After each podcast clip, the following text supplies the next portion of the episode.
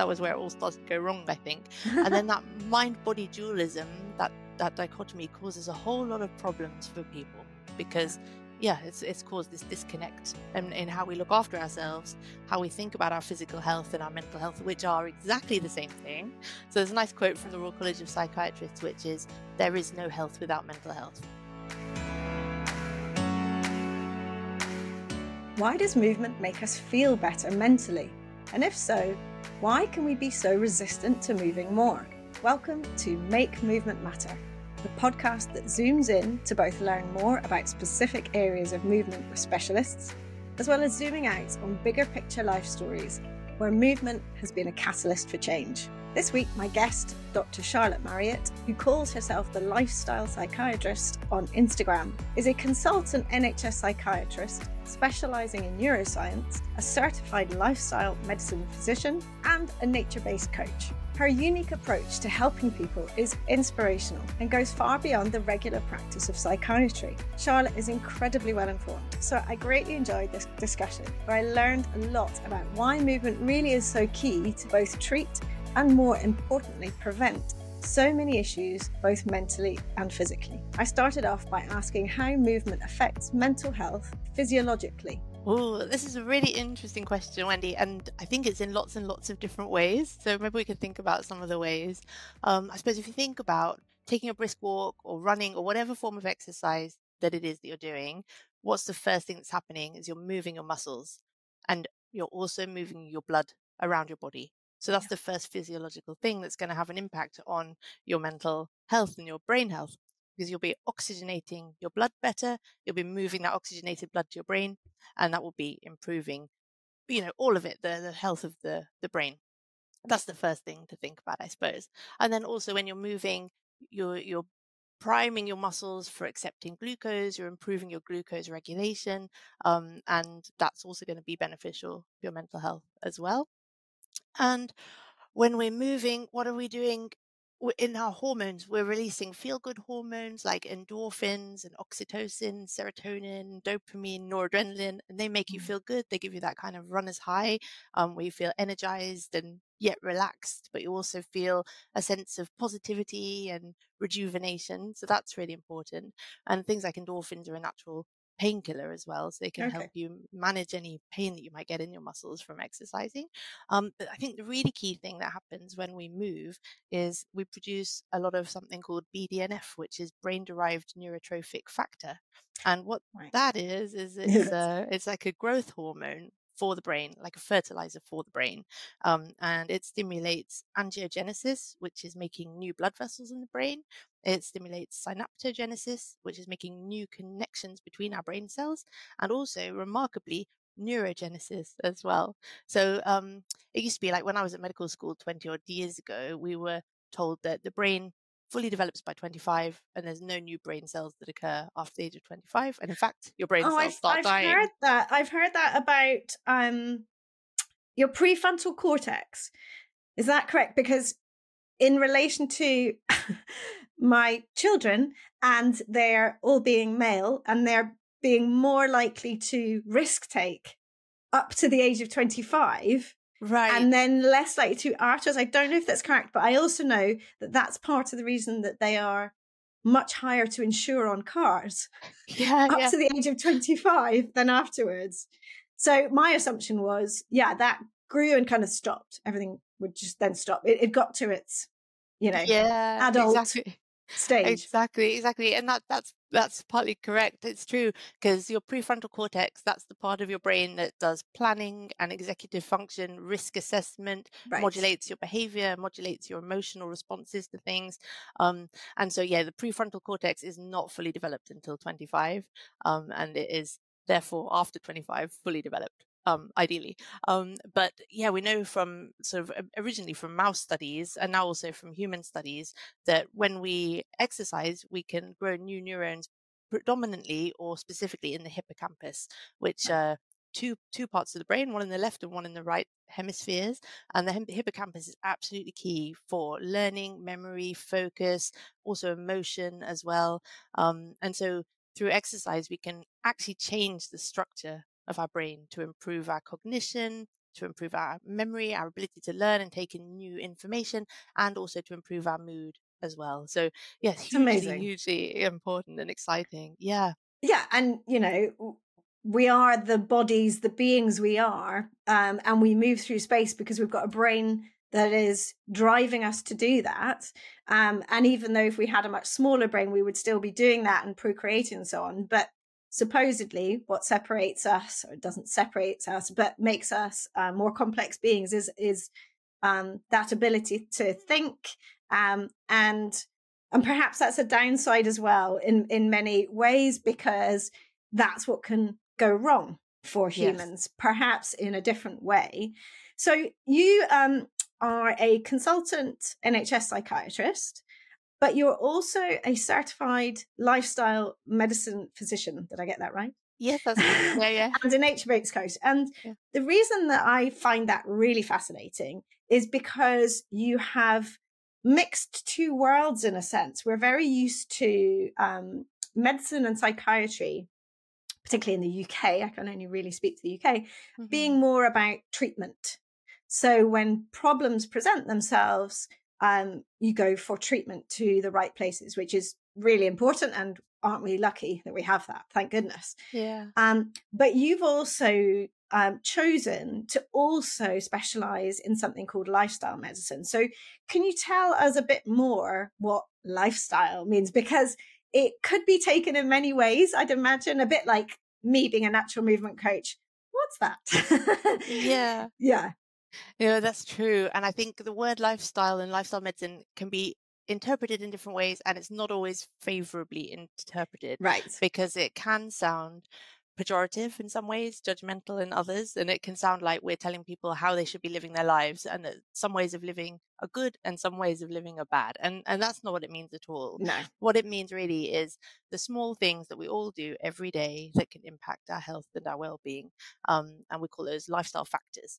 And broadly, um, the lifestyle pillars, we call them the six pillars of lifestyle medicine, are broken down into nutrition, physical activity, sleep, harmful substance or risky substance reduction, stress management, and positive psychology and connectedness. And they're all evidence based. So, lifestyle medicine is evidence based medicine. There's a wealth of research going back decades about the things that we, we all do that impact our health and well being. And yeah, sorry, I was just going to say no, they show they, they show that we can prevent many, many, many different chronic diseases. Also, we can reverse. So we can use lifestyle medicine to treat and reverse chronic disease as well, including type 2 diabetes, cardiovascular disease, depression, the cancers, the list goes on. Um, yeah. Which makes sense because um, to many, there is this sort of separation between the way we live our lives yeah. and then what happens to us. And I think um, a lot of people um, think that certain things that happen to them in their lives it's part of their stack of cards they're born with their mm-hmm. genetic mm-hmm. makeup or it's more likely because people in previous generations have had xyz and so on and yeah. that perhaps they therefore feel powerless to for that to not happen to them yeah and scared clearly as well that that is something that is more likely to happen to them but what you're saying is that to a large extent, they have got power in their own hands, which is an empowering thing. That's amazing for someone to feel that way. But I notice um, in quite a lot of your stuff, you do talk about this evidence basis. And I, I really understand why that's important to, to say, because I'm sure sometimes when you, people see um, lifestyle medicine or talk about lifestyle medicine, they maybe go to thinking that it's more um I don't know how to say it nicely.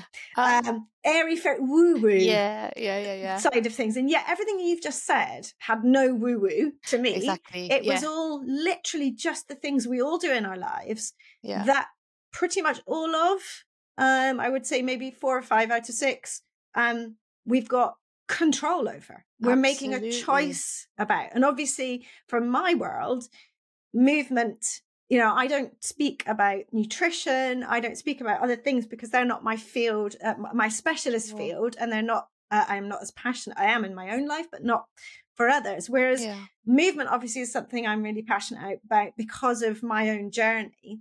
Um, so from your perspective, why did you then get into lifestyle? Because I presume lifestyle medicine wasn't there at the start when you were uh, well, it was around, but you you didn't specialize in that for a while. So why did you sort of lean in that direction? Yeah, interesting. Well, I, I guess it's a long story, but just coming back to to one thing hmm. you said before I get into that was about um the sort of genetic risk or the familial yeah. risk yeah.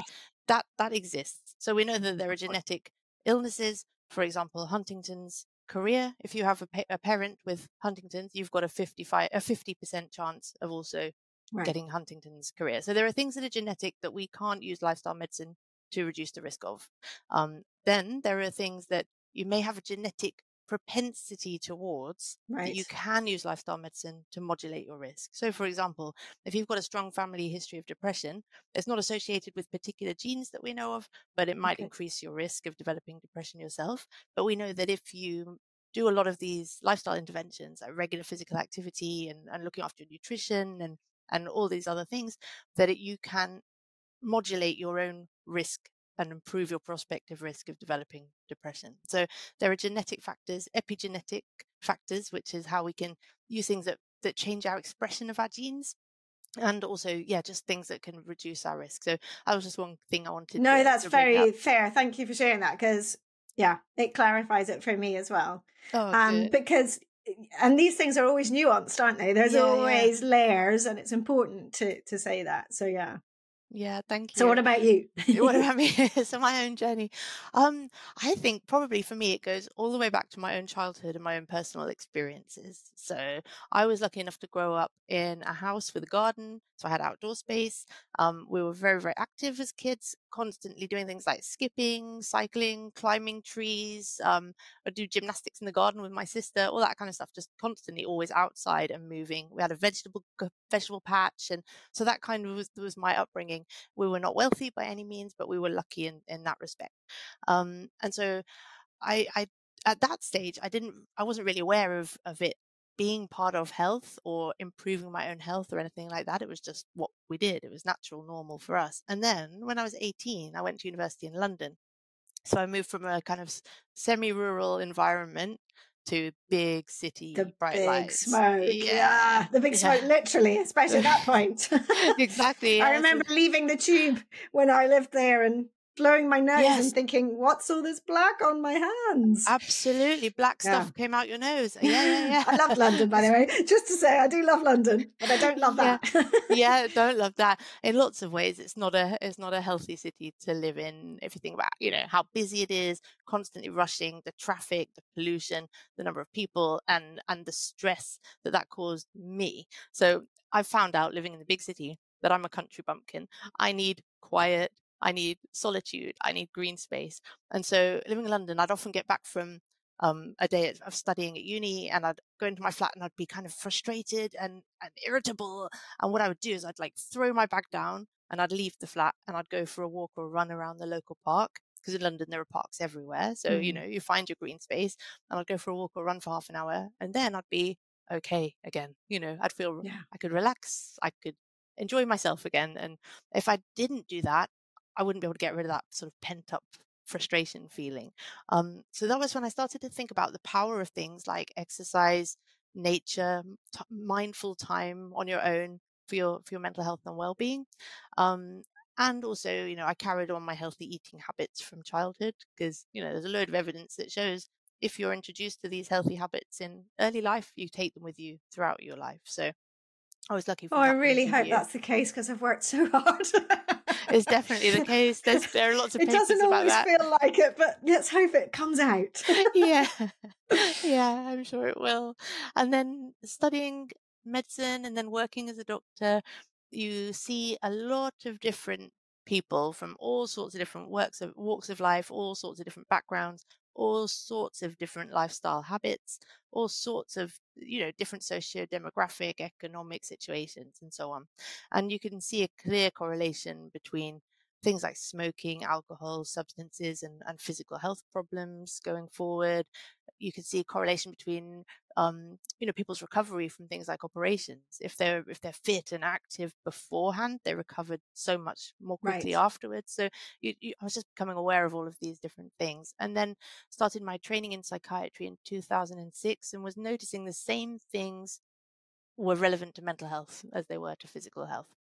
And I just felt that in general, in in in conventional med- medical treatment, we often weren't addressing those things that could really make a difference for people's lives. So, for example, when I was doing general medical jobs, people would come in with with a heart attack or a stroke or pneumonia or, or whatever it would be, and we would treat that one thing that they came in with, and then we'd send them home again. But I could see that there was there was there'd be so much potential if we could only just help them in all the different ways. And did um, you sometimes forecast forward for that person sometimes and think they may be back? rather yeah. than if I know I could just get a little bit more of their time and convince them, they may not be back.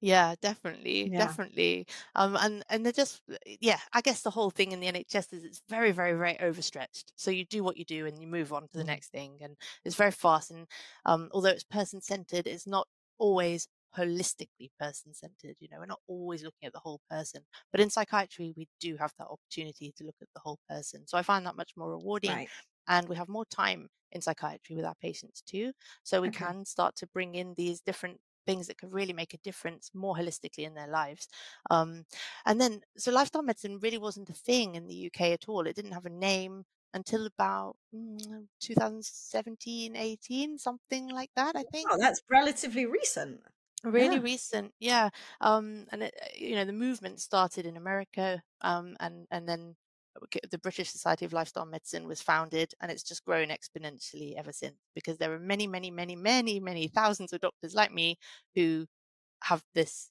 viewpoint, you know, of, of how we can improve healthcare, how we can improve the health of the population, how we can improve the health of the nation. Um, and we're very, very passionate about that. So, Absolutely. yeah, it's a big movement now.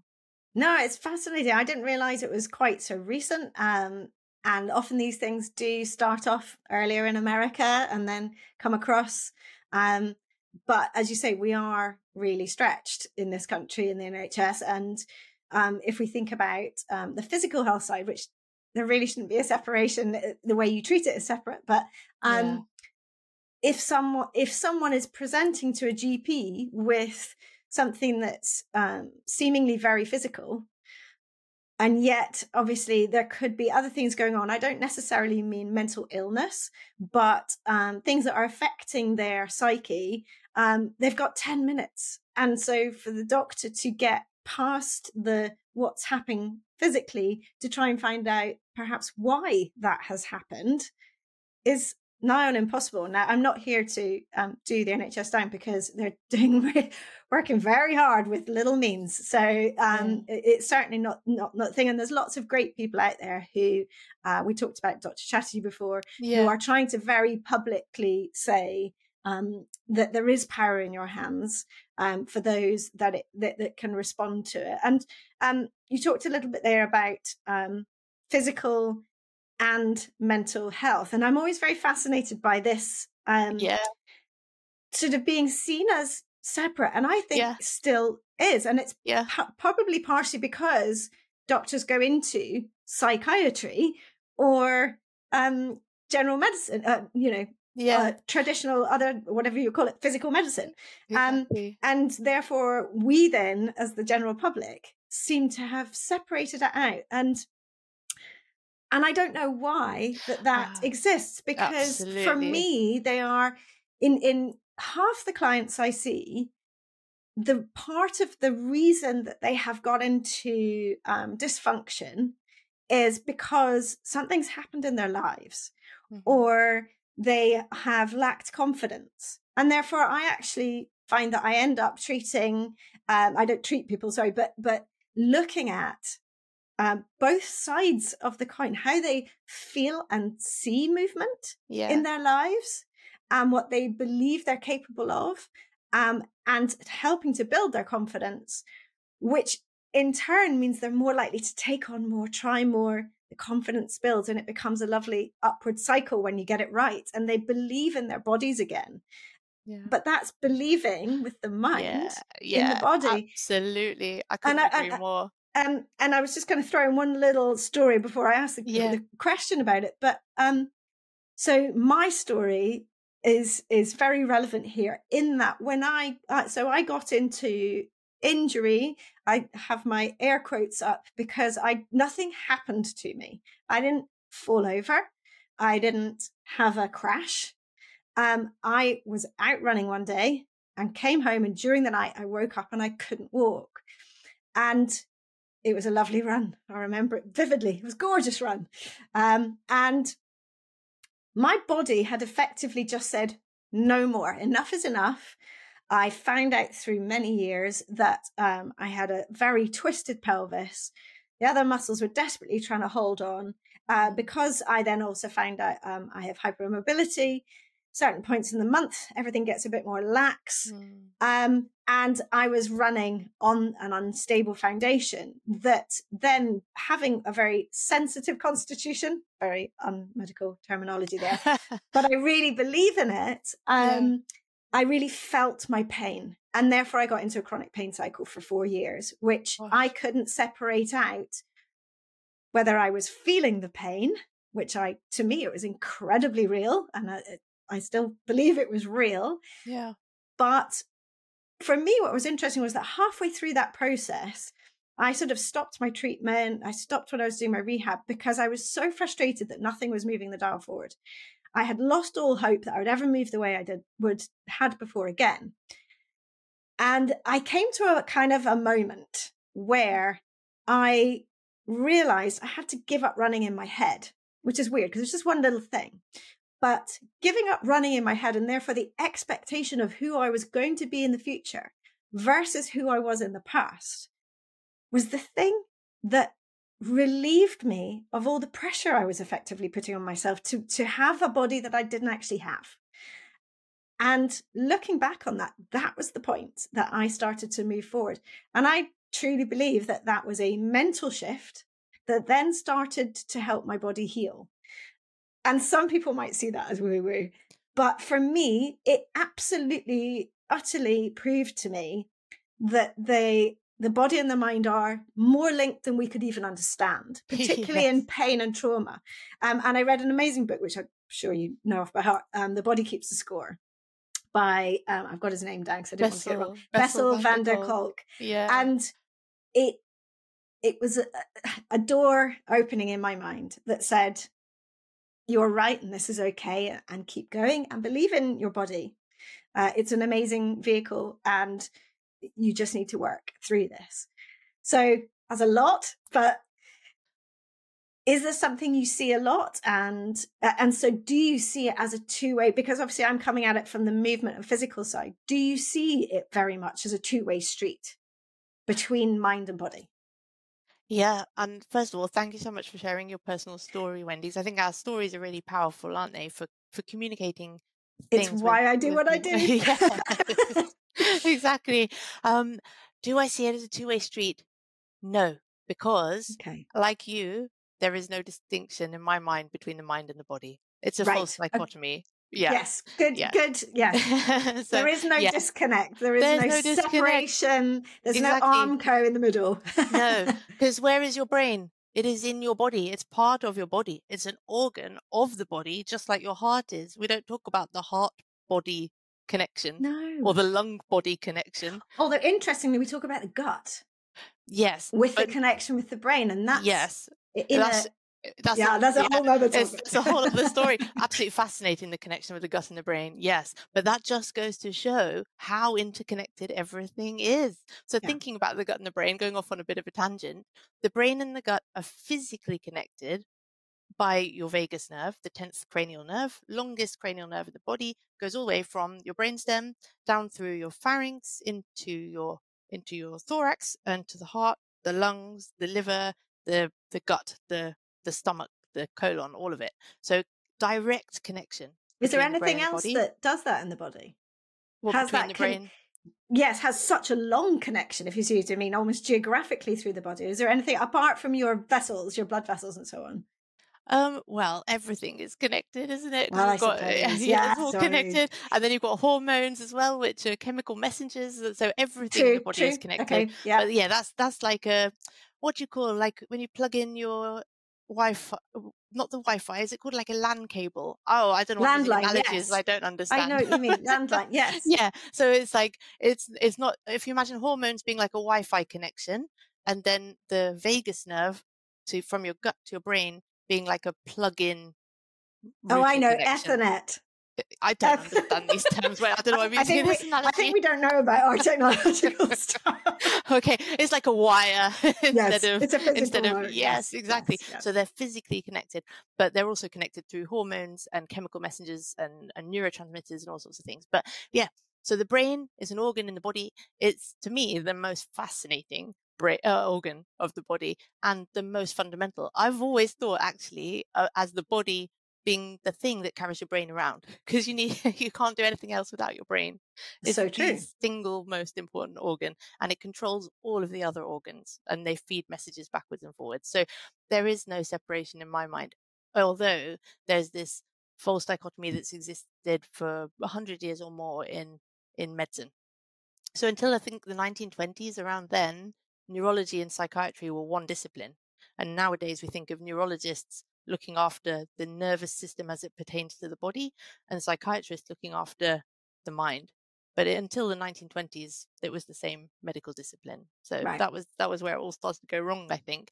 And then that mind body dualism that that dichotomy causes a whole lot of problems for people because yeah, it's it's caused this disconnect in, in how we look after ourselves how we think about our physical health and our mental health which are exactly the same thing so there's a nice quote from Yeah. the royal college of psychiatrists which is there is no health without mental health Yeah. you know like you can have a body in tip top shape but if if you've you know if your mental health is not good there's what's you know you're not really healthy and and and that kind of presents itself in in when you are in pain or you've had trauma of any kind we very physically show that by the positions we hold.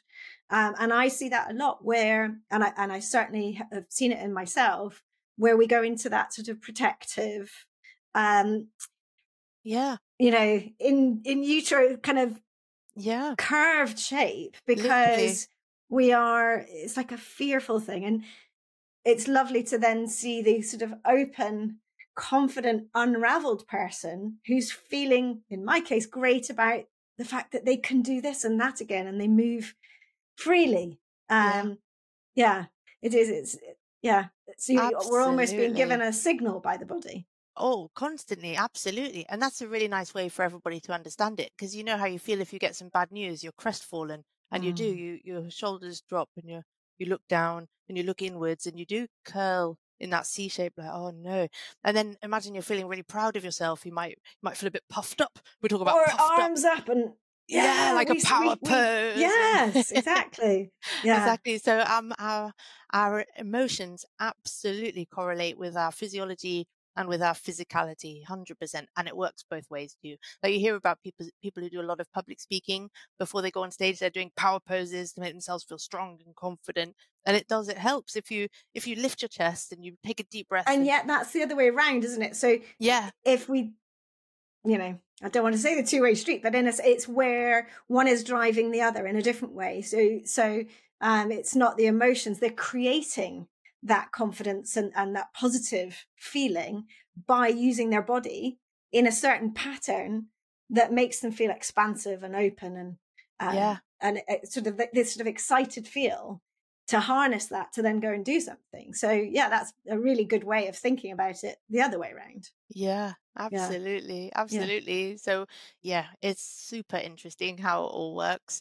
Um yeah, and then Um, we can think about how how our emotions can dictate our physical health as well. So for example, if you have a lot of stress, you might develop a migraine. Yeah. You know? Or you might you might get an upset tummy or there there's so many different ways that how we feel emotionally impacts our physical well-being and vice versa. Yeah. So, um, in terms of um, how you go about treatment um, and uh, we're talking. I, am talking more about people who don't have, um, you know, serious mental illness.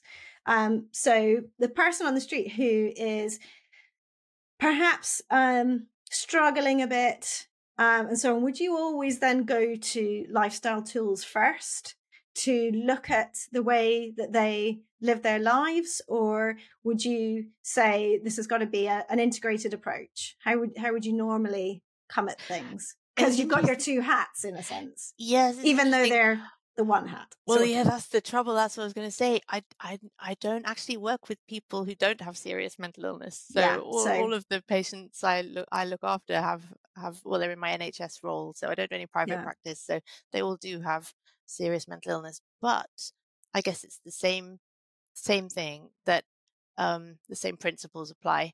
That we would be looking at what are the current issues for that person right now and what's going to help them the most.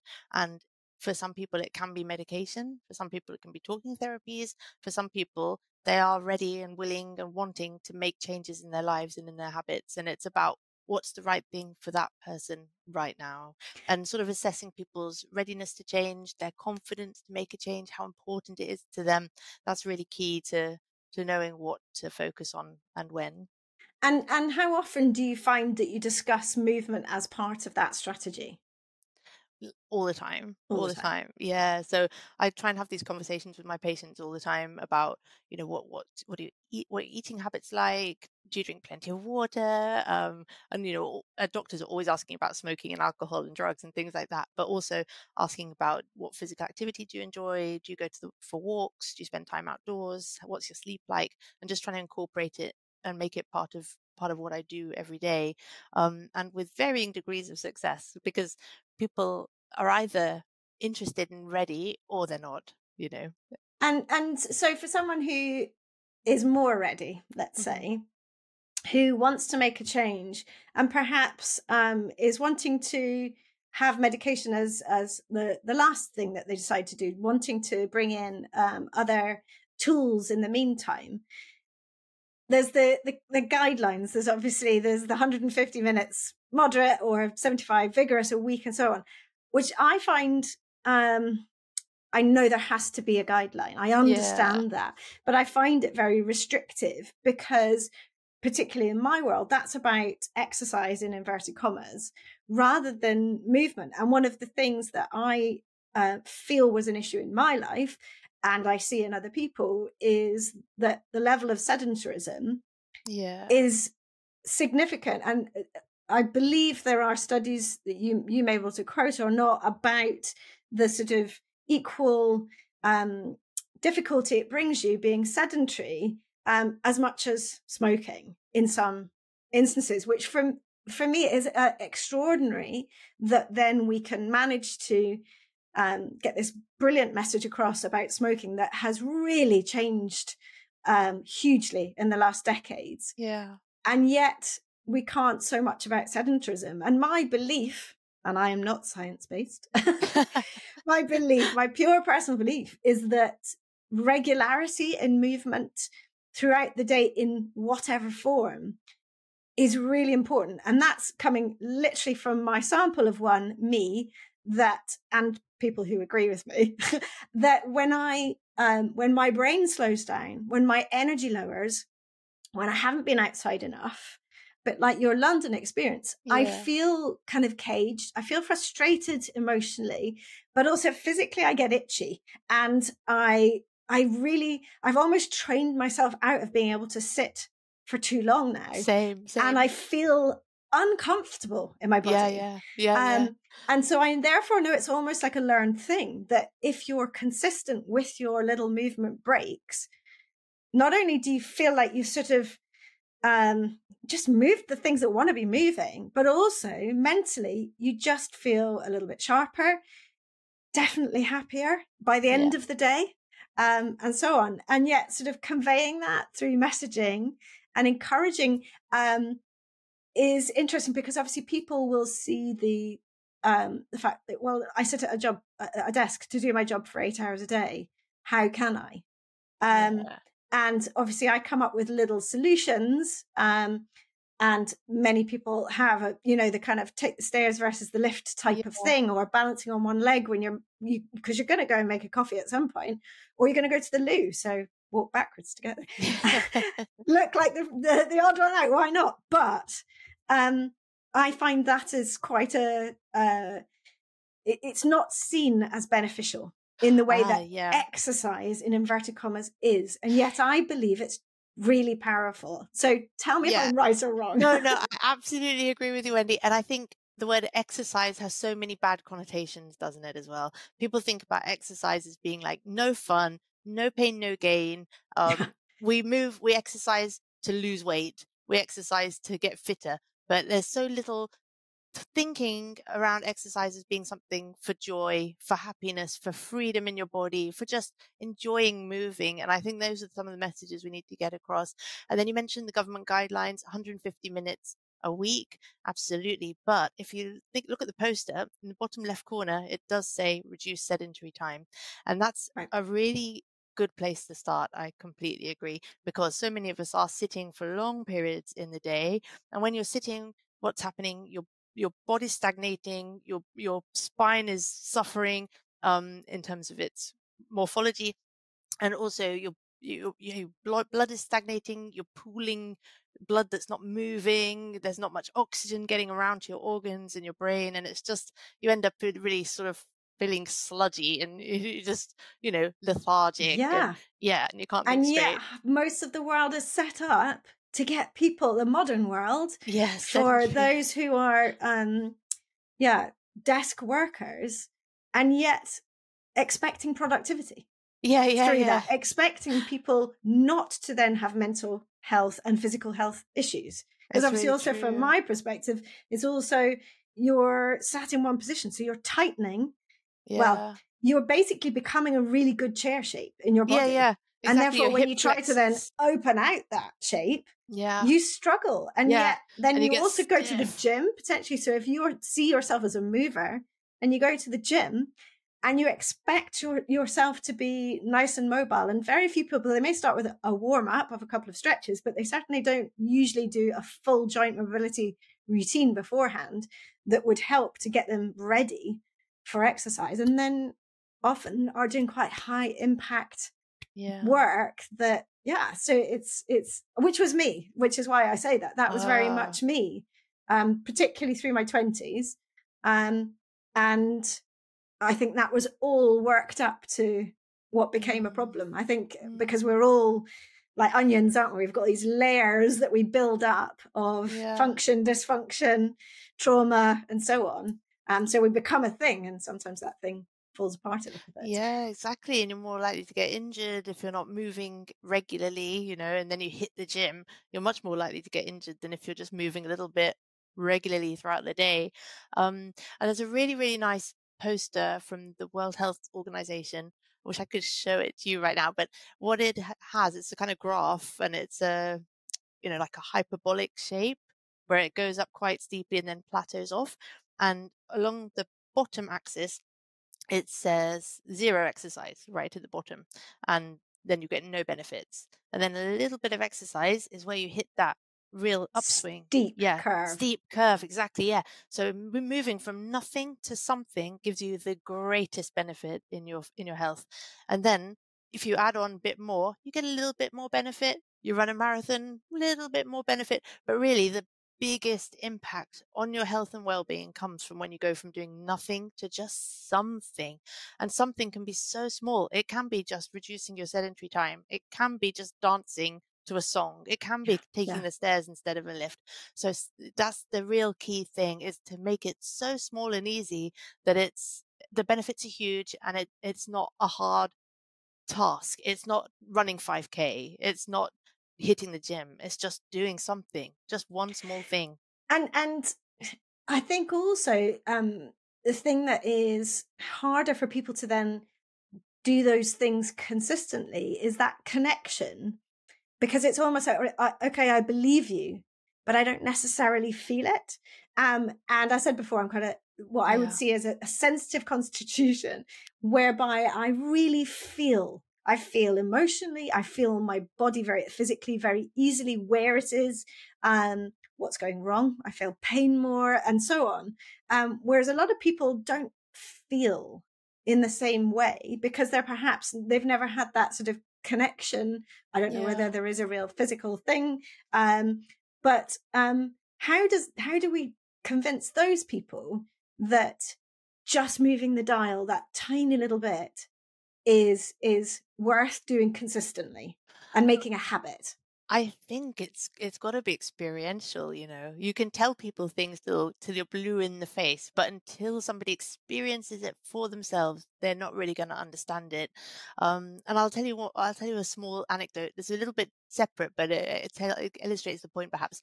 So I was um, doing this outdoor coaching day for a charity, um, and we had a, a whole load of police police staff come to spend the day and we did coaching activities. And this one lady arrived and she was just like, I'm only here so I can get out of the office. I hate being outdoors. I want to be at home on my sofa watching Netflix. That's what I want to be doing. So let's let's just get on with this. And then I was talking to her about about being outside and why she didn't like it and, and all of this. And she was like, It's fine, it's fine. And she sat down in this armchair, not an armchair, uh, deck chair. She sat in this deck chair. She sat in this deck chair and she just progressively you could see her body just relaxing more and more and more and within half an hour of sitting in this field, she went, Oh, I feel amazing. I feel so relaxed. This is incredible. Maybe, maybe I do like being outdoors. and it was just that experience that she'd never had. She'd always said, I'm not an outdoors person. I don't like being outdoors.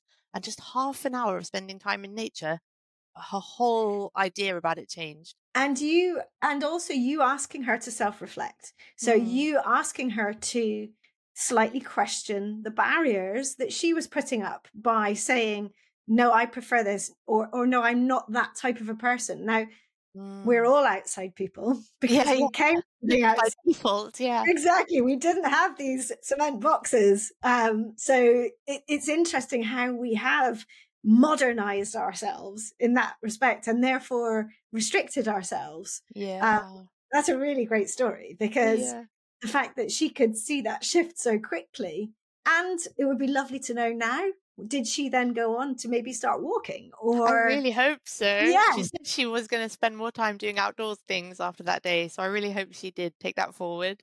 Um, well, I bet yeah. she did. And and that's that beautiful ripple effect that we talk about where you've sown a seed um, and maybe someone just tries something small. Yes and although we talk about exercise, if we start by talking about movement and outdoors and so on, we hope that the ripple means that either them or someone near to them is affected by that positively and takes it that bit further and so on because yeah. they almost get so into it that it becomes that thing. So tell me a bit more about your nature-based coaching because that sounds fascinating. Oh yes, unfortunately, I'm not doing it at the moment. Okay. I just don't have the time or, oh. or the resources. Yeah, I just don't have the time. Um, but yeah, it's something I'd definitely like to do more of in the future. I really found during the pandemic, this was when I found that the the kind of benefits of it um, was that you know we couldn't be getting people, our patients into clinic to see us. We couldn't go into their homes because we were social distancing and all of that. So when I needed to see people face to face, we'd often go for a walk in nature. Brilliant. And I, I noticed like it was just extraordinary walking side by side with someone. We had a totally different conversation. They opened up in a totally new way and told me things they'd never talked about before. And it just, I was, wow, this is super interesting. The power it has to connect in a in a new way and i just thought it was a very profound experience. So it's something i would like to do much much more of in the future but um yeah at the moment i'm not currently doing that. Uh and and um it's it's well reported that that sort of effects of being in nature also are incredibly beneficial for your for your mental health which is obviously something that you felt in yourself from your childhood yeah. when you didn't get it. Um and and is that something that you will also say to patients and to people about how the importance of getting out? Yeah absolutely absolutely all the time. And luckily i'm i work in a really well resourced team and we run two walking groups a week. So one of them is a city based walk but you know we live in a small city we work in a small city where um, we have a canal and a river and parks and so there's a lot of green space involved in that but also one one walk a week is in the nearby hills. So um, Oh, the the staff take patients up the hill for a walk, and yeah, it's really great. And great for you as much as for them. Yeah, So you, you get the best out of them, but also you, you're working in, in the most, because often hospitals or those types of environments can be the exact opposite.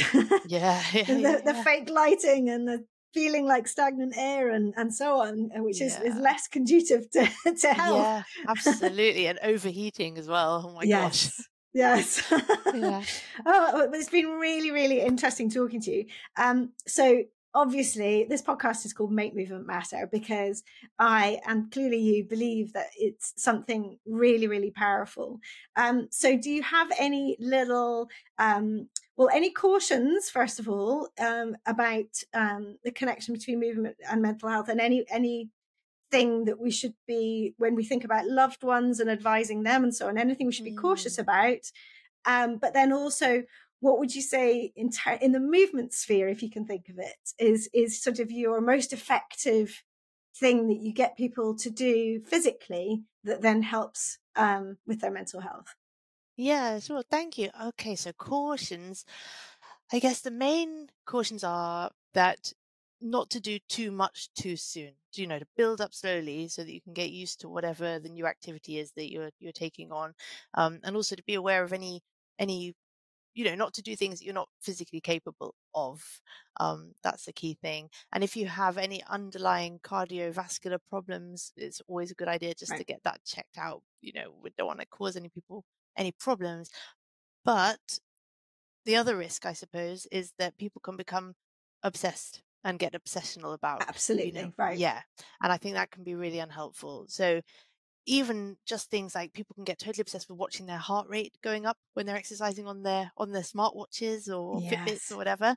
or whether Um, they've done their x steps etc Exactly, exactly. So I think taking away monitoring is a is a good thing, and I think if you are monitoring stuff, don't don't pay too much attention to it. yeah Um, listen to your body instead, rather than looking at numbers. that's great Um, advice yeah, and actually, just on that point, there's this advert for this this smartwatch. I- I don't know which brand it is, so not that I'm avoiding mentioning it. I just don't know. But there's this advert where the the smartwatch tells you when is the optimal time to exercise, when is the optimal time to rest, when how much sleep you've been getting, and what that means. I was like, whoa, this is really bad if we're starting to rely on digital devices telling us when we need to rest. yes when we stops you as you say connecting to how you feel Yeah, Absolutely. And and what you were mentioning before about being um sensitive, having a sensitive constitution, I think what you're describing is you've got good interoception. You're able to look inwards and see what's happening in your body and your mind. And the more we're relying on external devices to tell us, we're in big trouble if we're yeah doing that, yeah I think. That's my personal view. So No, I would completely agree. And I had a smartwatch, um, and apart from the fact I, I didn't work out how to turn off the pingers, like we were talking about before, the yeah, notifications was I yeah. absolutely hated. Um, I did notice how much, um, not necessarily how much it drove me to change my behavior, but how it made me over assess. Mm, And um, one thing that I learned with chronic pain um, was that part of the reason that um, I felt like it kept going was that I subconsciously and consciously regularly checked in on how my pain was that moment, right. that time, that position, whatever.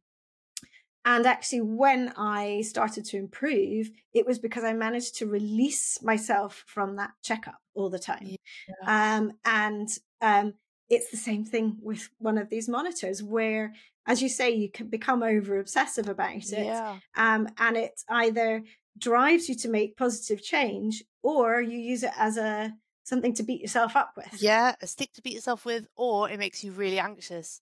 Oh my gosh, Yeah. my heart rate's gone up. Oh my gosh, what does that mean? Have I got a cardiovascular problem? And oh, you know what, what, what, why, why, what do I need to be doing differently? And it can make you very, very, very anxious. So I think, I think, And otherwise, be you wouldn't know necessarily about the heart rate unless you felt it going a little bit faster, as it may normally do, because you've exactly.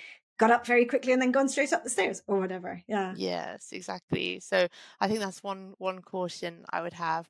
And then what was your other question? What So I I was just saying, what was what's the thing that has kind of that's uh, in the movement sphere that you recommend to people that you feel sort of moves that needle the most to help Oh, them improve their mental health?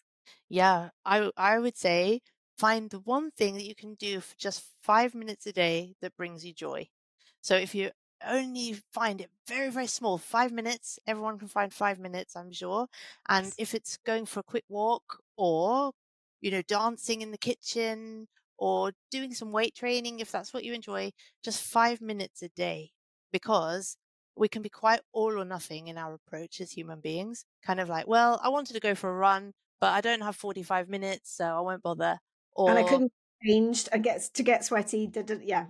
Exactly. So we can be really all or nothing. But if you just aim for five minutes, it makes it so accessible that that you've got no excuse not to do it. So you just say, Well, I haven't got I haven't got half an hour, but I'm just gonna go for five minutes. Or I feel really low in energy today and I don't feel like going for a run, but I'll just go for a walk for five minutes instead. But by the time you've done five minutes, you're gonna be feeling different. It's And you might do another five. yeah, exactly. Or you might just keep going and do a half hour or hour or whatever.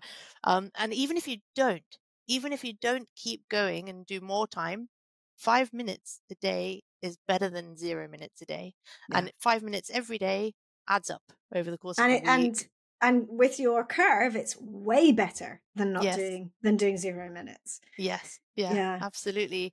And if, it's something that brings you joy, makes you happy, and is good for relieving stress or calming you down or just shifting your mood, all of those things can be just so helpful. and applauding yourself for having done it because i think that for me um that sort of looping back in the cycle means you're far more likely to do it again because you have literally almost physically patted yourself on the back to say yeah i did that. And i didn't want to I, but do you know what? It made me feel better. So i registered it made me feel better and i registered that i that you know it feels good to have done the thing that i set out to do Definitely, definitely. And my other top tip in that then would be don't let the weather hold you back.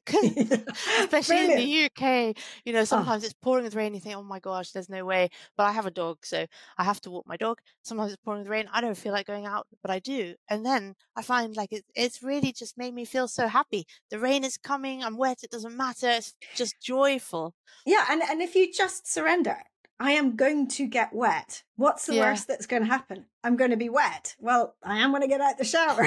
At least I've got clothes to cover some of me.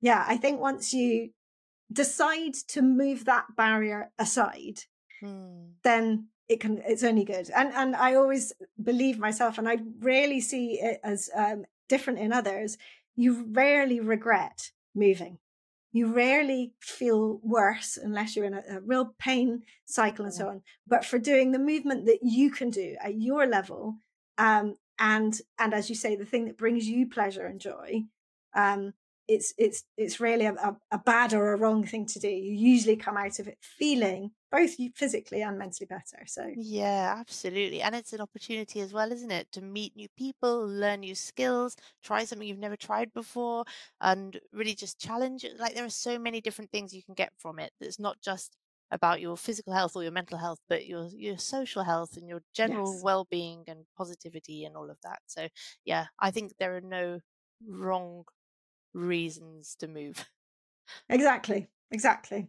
Love that. We'll definitely end there. That's perfect. the perfect positive. Thank you so much for coming on the podcast. I'm really, really grateful for your time and your insight. Um, and I really enjoyed our discussion. Oh, thank you so much. I loved it. Thank you for having me. I always love hearing my guests' movement stories or learning from them about topics they're passionate about. I hope you've enjoyed listening, and if you have, you can help by doing three things. First, press the follow button to tell podcast platforms you want to listen again. Second, please give the show a five star rating and leave a review about why you liked it. And third, I'd love you to share it with friends and family or on your socials, for which I'm truly thankful.